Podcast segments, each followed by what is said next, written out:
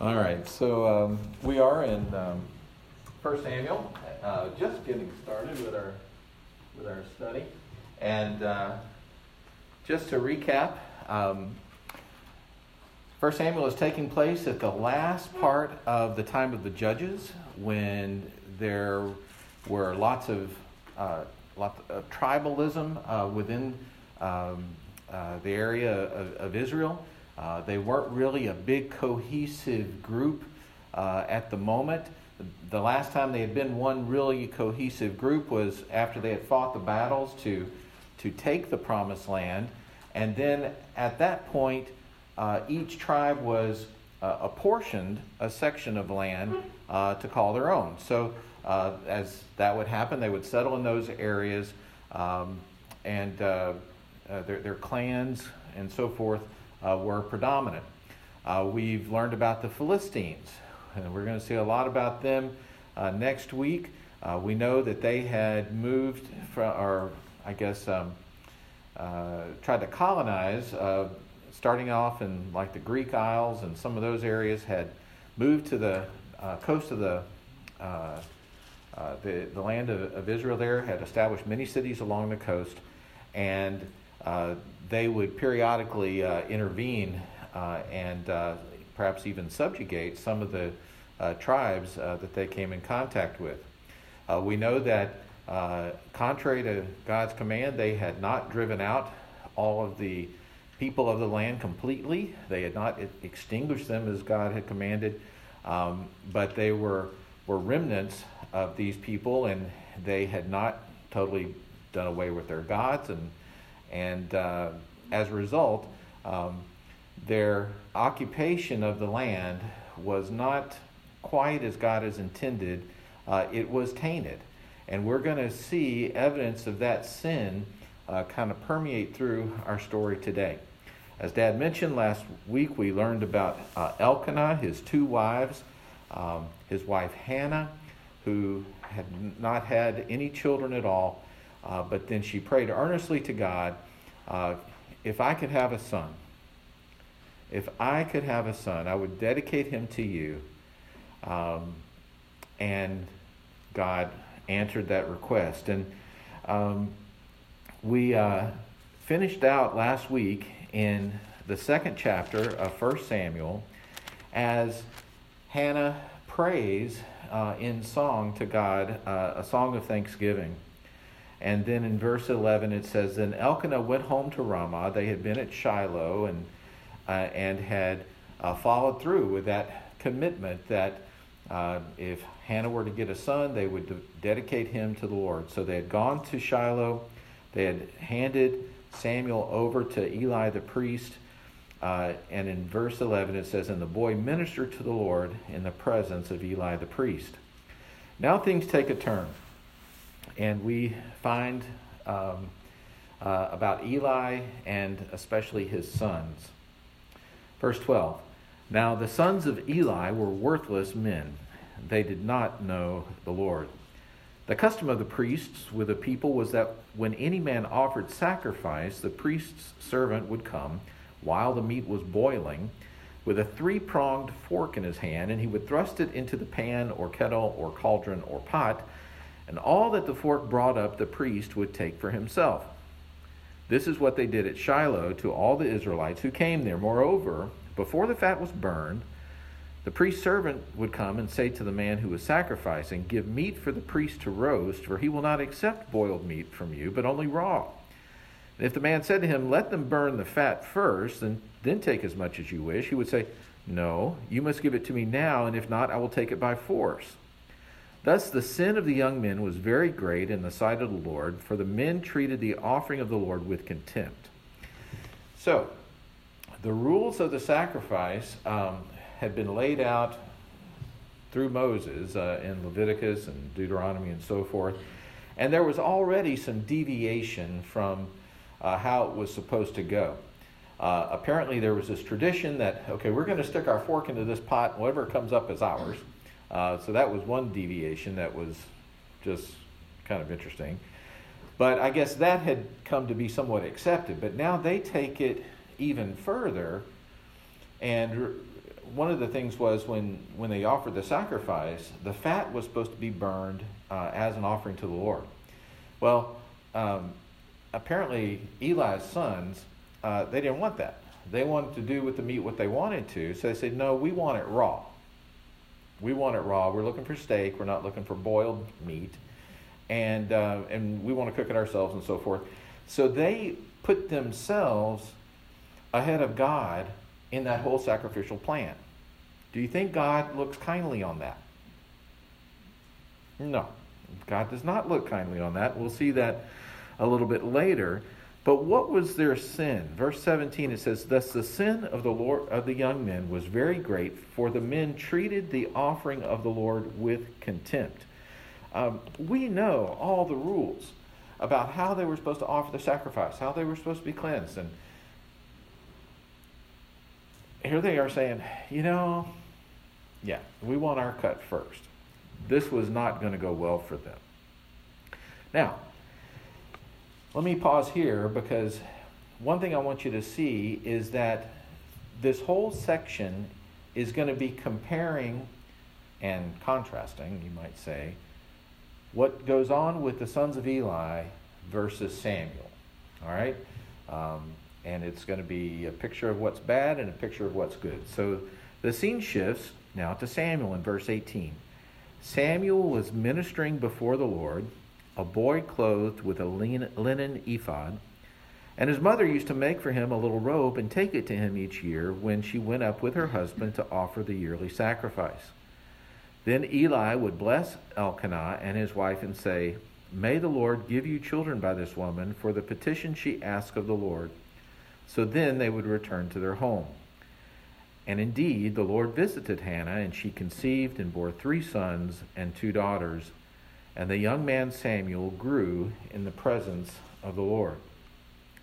This uh, phrase, and the young man grew in the presence of the Lord, um, is uh, is just you know a summary statement of how well things are going with Samuel. Uh, this linen ephod was uh, an apron like um, covering that was uh, worn by priests. Now, uh, Samuel was, was young, was not a, a full fledged priest, but was helping to minister with the free, priestly duty, so wore uh, that garment over the robe that his mom would make him uh, every year as, as he would grow. Now, the scene goes back to Sam to Eli's sons. Verse 22. Now Eli was very old, and he kept hearing all that his sons were doing to all Israel, and how they lay with the women who were serving at the entrance to the tent of meeting. And he said to them, Why do you do such things? For I hear of your evil dealings from all the people. No, my sons, it is no good report that I hear from the people of the Lord spreading abroad. If someone sins against a man, God will mediate for him. But if someone sins against the Lord, who can intercede for him? But they would not listen to the voice of their father, for it was the will of the Lord to put them to death. So, this is an, an interesting section. Um, Eli, it says, is old.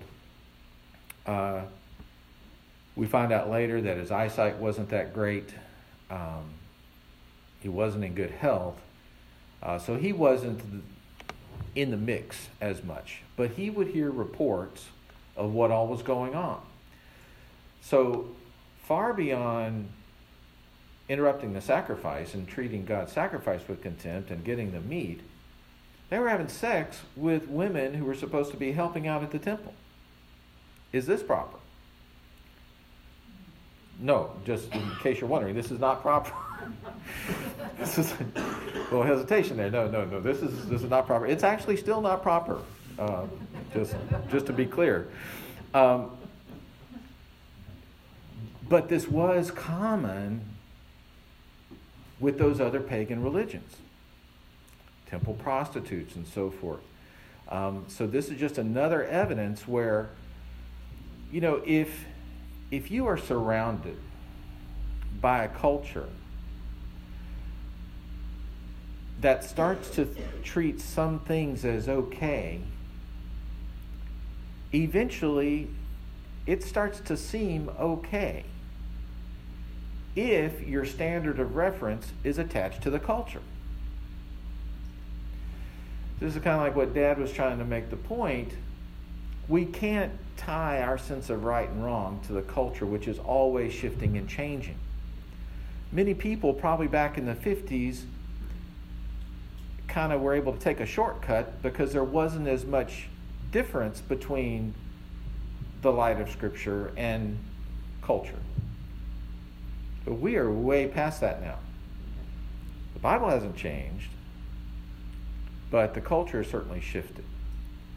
So we can look down our noses at the sons of Eli, but there are vast sections of the world and, and including our own country um, that have lost sight of, of what is the source of absolute truth. I'll come back to that. Verse 26. Here's the contrast again. Now the young man Samuel continued to grow both in stature and in favor with the Lord and also with man. This is one of two times you'll hear similar phrasing like this where a young man is commended for um, his connection with God. Um, the second is Jesus himself, and this phrasing sounds very similar. I'll read again 1 Samuel 2:26. Now the young man Samuel continued to grow both in stature and in favor with the Lord and also with man. Verse 52 of Luke chapter 2 says, And Jesus increased in wisdom and in stature and in favor with God and man. I find those things um, those verses interesting because, you know, we kind of say, well, we shouldn't have man's approval. That's not what we're shooting for, right? Uh, and I agree with that. We're shooting for God's approval. But I think where some people uh, might stand to learn from this other phrase, he increased in wisdom and stature and in favor with God, with man, is that, and just to go New Testament for a moment, it says Jesus came in the spirit of grace and truth. So, if you do it right, you can be in favor with God and man. In other words, people will know that even though your message may be different from the culture, your life is so blameless that they don't have anything to give you trouble about. That you can still be loving and you can still care for your community and you can still stand up for what's right. But if you do it with enough grace, then people still look favorably upon you. Um, uh, the Reverend Billy Graham, I think, is a good example of this. You'd be hard pressed to find somebody that said something about something bad about Billy Graham, even though he was very much a man of the word right? So, so it's okay. Um, and if nobody likes you in the world, maybe you're just so abrasive that you've forgotten what grace looks like. I don't know. Verse 27. And there came a man of God to Eli. So this is a prophet. Now, we're going to see if we go straight into 2 Samuel, which perhaps we will, you remember David gets confronted by a prophet, right? Prophets are the ones that God uses to to okay, hey, we're we're calling you on this. Um, I've got a message from God for you, and uh, here's here's something you need to hear because uh, there's a correction that needs to be made. Verse 27 And there came a man of God to Eli and said to him, Thus the Lord has said, Did I indeed reveal myself to the house of your father when they were in Egypt, subject to the house of Pharaoh? Did I choose him out of all the tribes of Israel to be my priest, to go up to my altar, to burn incense, to wear an ephod before me? And of course, that's a rhetorical question, like, yes, you did. Uh, I gave to your father I'm sorry, I gave to the house of your father all my offerings by fire from the people of Israel. So what's he talking about here? He's talking about the tribe of Levi. As Levi was the, the original son of Jacob who uh, was given those priestly responsibilities, um, or, and his, his descendants, um, Verse 29 Why then do you scorn my sacrifices and my offerings that I commanded, and honor your sons above me? By fattening yourselves on the choicest parts of every offering of my people Israel. Therefore, the Lord, the God of Israel, declares I promise that your house and the house of your father should go in and out before me forever. In other words, this was a promise that God had made to Levi's clan. But now the Lord declares, Far be it from me, for those who honor me I will honor, and those who despise me shall be lightly esteemed. Behold, the days are coming when I will cut off your strength and the strength of your father's house, so that there will not be an old man in your house. Then in distress you will look with envious eye on all the prosperity that shall be bestowed upon Israel, and there shall not be an old man in your house forever. The only one of you whom I shall not cut off from my altar shall be spared to weep his eyes out, to grieve his heart, and all the descendants of your house shall die by the sword of men. That is not good. Nobody's going old in your house anymore. Um, I'm cutting you off. I'm cutting the strength of your family off. Verse 34, it gets real specific. And this that shall come upon your two sons, Hophni and Phinehas, shall be the sign to you. Both of them shall die on the same day. And I will raise up for myself a faithful priest who shall do according to what is in my heart and in my mind. And I will build him a sure house, and he shall go in and out before my anointed forever. And everyone who is left in your house shall come to implore him for a piece of silver or a loaf of bread and say, Please put me in one of the priest's places that I may eat a morsel of bread. So his sons had been living high, taking the first cut of the sacrifice. They're going to be laid low after this judgment. Let me finish this next session. There's a lot of reading. I apologize, but we're just going to go right through. Now, the young man Samuel, so here we are back with Samuel, right? This contrast. The young man Samuel was ministering to the Lord under Eli, and the word of the Lord was rare in those days. There was no frequent vision. In other words, it wasn't like back in Moses' day where it seemed like God was physically present, you know, with the cloud and the fire, and and and God was speaking to Moses all the time, and you know, it wasn't like that. Hundreds of years have gone by. So it's unusual now for God to be speaking. Verse 2 At that time, Eli, whose eyesight had begun to grow dim so that he could not see, was lying down in his own place, and the lamp of God had not yet gone out. The lamp of God was with that lampstand we learned about. It would be lit in the evening and filled up with enough oil to pretty much last till the morning, at which time it would basically have been burned out. So this is saying the lamp of God had not yet gone out. So it's probably dawnish, early, wee hours of the morning. Samuel was lying down in the temple of the Lord where the ark of God was. Then the Lord called Samuel and he said, Here I am. And he ran to Eli, and here I am, for he called me. But Eli says, I, I did not call, lie down again. So he, that is Samuel, went down and lay down. And the Lord called again, Samuel. God probably didn't sound like that, actually. Samuel, there we go. Samuel arose and went to Eli and said, Here I am, for you called me. And he said, I did not call my son, lie down again. Now, Samuel did not yet know the Lord. In other words, he didn't know what the Lord sounded like and acted like. And the word of the Lord had not yet been revealed to him. Verse 8 And the Lord called Samuel again the third time, and he arose and went to Eli and said, Here I am, for you called me. Then Eli perceived that it was the Lord that was calling the young man. And therefore Eli said to Samuel, Go, lie down, and if he calls you, you shall say, Speak, Lord, for your servant hears. So Samuel went and lay down in this place. And the Lord came and stood, calling as at other times, Samuel, Samuel. And Samuel said, Speak, for your servant hears. Then the Lord said to Samuel, Behold, I'm about to do a thing in Israel at which the two ears of every one who hears it will tingle. that's an interesting phrase, right? I mean, we hear and see so many things that You hear it, you can't well like to tell somebody, right?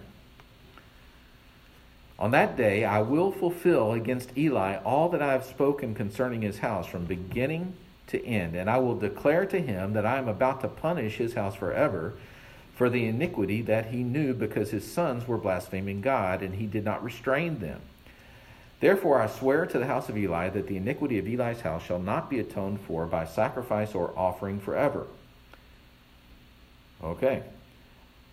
Verse 15 Samuel lay until morning, and then he opened the doors of the house of the Lord. And Samuel was afraid to tell the vision to Eli, but Eli called Samuel and said, Samuel, my son. He said, Here I am. And Eli said, What was it that he told you? Do not hide it from me. May God do so to you, and more also, if you hide anything from me of all that he told you. So Samuel told him everything and hid nothing. And Eli says, It is the Lord. Let him do what seems good to him. So, this prophet had told Eli, It's not going to go well for you. Judgment has been determined. And now, Eli, uh, rather, the Lord has told Samuel essentially the same thing. So when Samuel goes to tell Eli what God said, Eli has to conclude number one, it was God talking to Samuel. Otherwise, how would this probably 12 year old boy have known what God said? And then, number two, if I had any doubts about this prophet that came and told me this, I can't doubt it now because now I've heard it twice.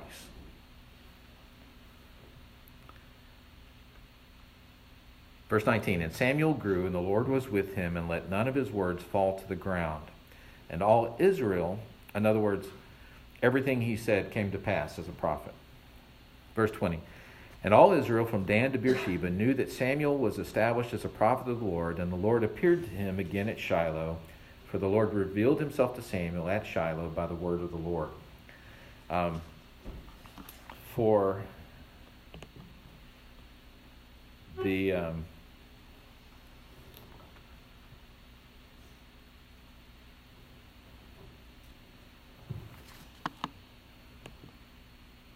one thing I'll, I'll show.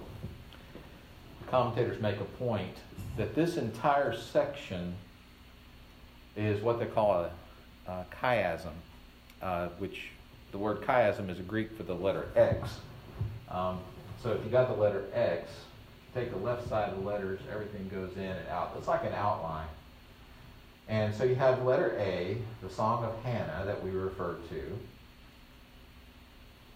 talking about the Lord's anointed. And if you go to the end of chapter 2, down here at the bottom, what they have A prime, the oracle of man and God, concluding with a reference to God's anointed. If you go in, point B, Samuel ministers before the Lord. And then B prime, Samuel grows in Lord's presence. C, the sins of Eli's son. C prime, again, the sins of Eli's son. Point D, Samuel ministers before the Lord. D prime, Samuel grows in the Lord's presence. And then right in the middle, Eli blesses Samuel's parents. This was a technique of writing that was very purposeful. And by organizing this passage that way, it, the intent was that it was, would emphasize every pair of points and the climax, so to speak, of the passage would be whatever was in the middle. Um, so uh, it's just an interesting thing. This shows up in many places in Scripture, uh, and uh, we'll call it out occasionally, but it just, it's one of those things that, unless someone points it out to you, like the teaching pointed out to me, you would never, you would never catch this. But it's just one of those little features that says, you know, the words that we have, they're not by accident you know, this is inspired by the Holy Spirit um, in this literary technique to really highlight um, this message to us. Uh, so I just wanted to bring that out real briefly. All right. Um, so, what do we do with a passage like this? It's a story, right? It's an account of what happened. Uh, sometimes when I say the word story, I, I, don't want people to misunderstand that I don't think it's true. All right, this is not fairy tale. I consider this an account, but um, you can have true stories, of course, Um, and I think this is a, a true story. But it made me think okay, well, what do we take from this? I think there are several points. I'd be interested to hear what your points would be. But one point is don't underestimate the capacity of a child to hear God and to be entrusted with an important message, right? Uh, Samuel was probably around 12 when God spoke to him. And did God sugarcoat it as to what was going to happen to Eli? No, it was very sobering. This was uh, big stuff that was going on. And of course, we know that that's around the age of 12, you know, when traditionally a Jewish boy becomes a man at the bar mitzvah, you know. And, and one, of the, one of the amazing things that I saw firsthand during the years that we did uh, homeschooling, which we did every type of schooling you could have public, private, Christian, homeschooling, you name it, we did it. Um, and we never know, we never knew more than a few months ahead of time which, what it was going to be that year. But um, one of the things I, I will say the Christian homeschooling community does is it doesn't really buy into this concept of teenage adolescent craziness. Um, they expect a lot from these young folks, and the young folks don't know any better than to respond and act like grown-ups. And uh, if you wouldn't believe it if you hadn't seen it, but if you ever go to like a homeschool convention, these are some of the most mature young men and women you'd ever seen, and, and any of them would have easily been able to be entrusted with this. So, uh, never underestimate the capacity, and I think one of the challenges for today's parents is to just expect more from our kids because they've got a lot to give. They're, they're way smarter than we probably give them credit for. Number two, did Eli know what was going on with his sons? Yes. Did he talk to them about changing? Yes. What was his problem? He didn't follow through. Actions speak louder than words, or in this case, inactions speak louder than words. I mean, we know this was a rough and tumble day, right? I mean, church involved slaughtering livestock they had just come through times when they were supposed to massacre people. Uh, the Judges has many stories about battle. Uh, we know when the golden calf event happened that the priests of Levi strapped on the sword and they went to town on thousands of people who had practiced that idolatry, right? So the godly thing probably would have been for Eli to rise up and to go deal with his sons, and if that meant putting them down, then God probably would have been fine with that. But that's not what happened. He just spoke against it, but he didn't act against it. And then the third point I would make is that corrupted leaders can't stand in the way of what God wants to do. How many people in positions of leadership have not lived up to their calling. We see it all the time. But does God's word still march on? It does. And we can be thankful for that. All right, what did you guys get out of this? The Lord calls you better listen. The Lord calls you better listen. That's that's good. Yep. Yep. So it's good to listen, it's good to do, right? James tells us that, right? Don't just be hearers of the word, but be doers too.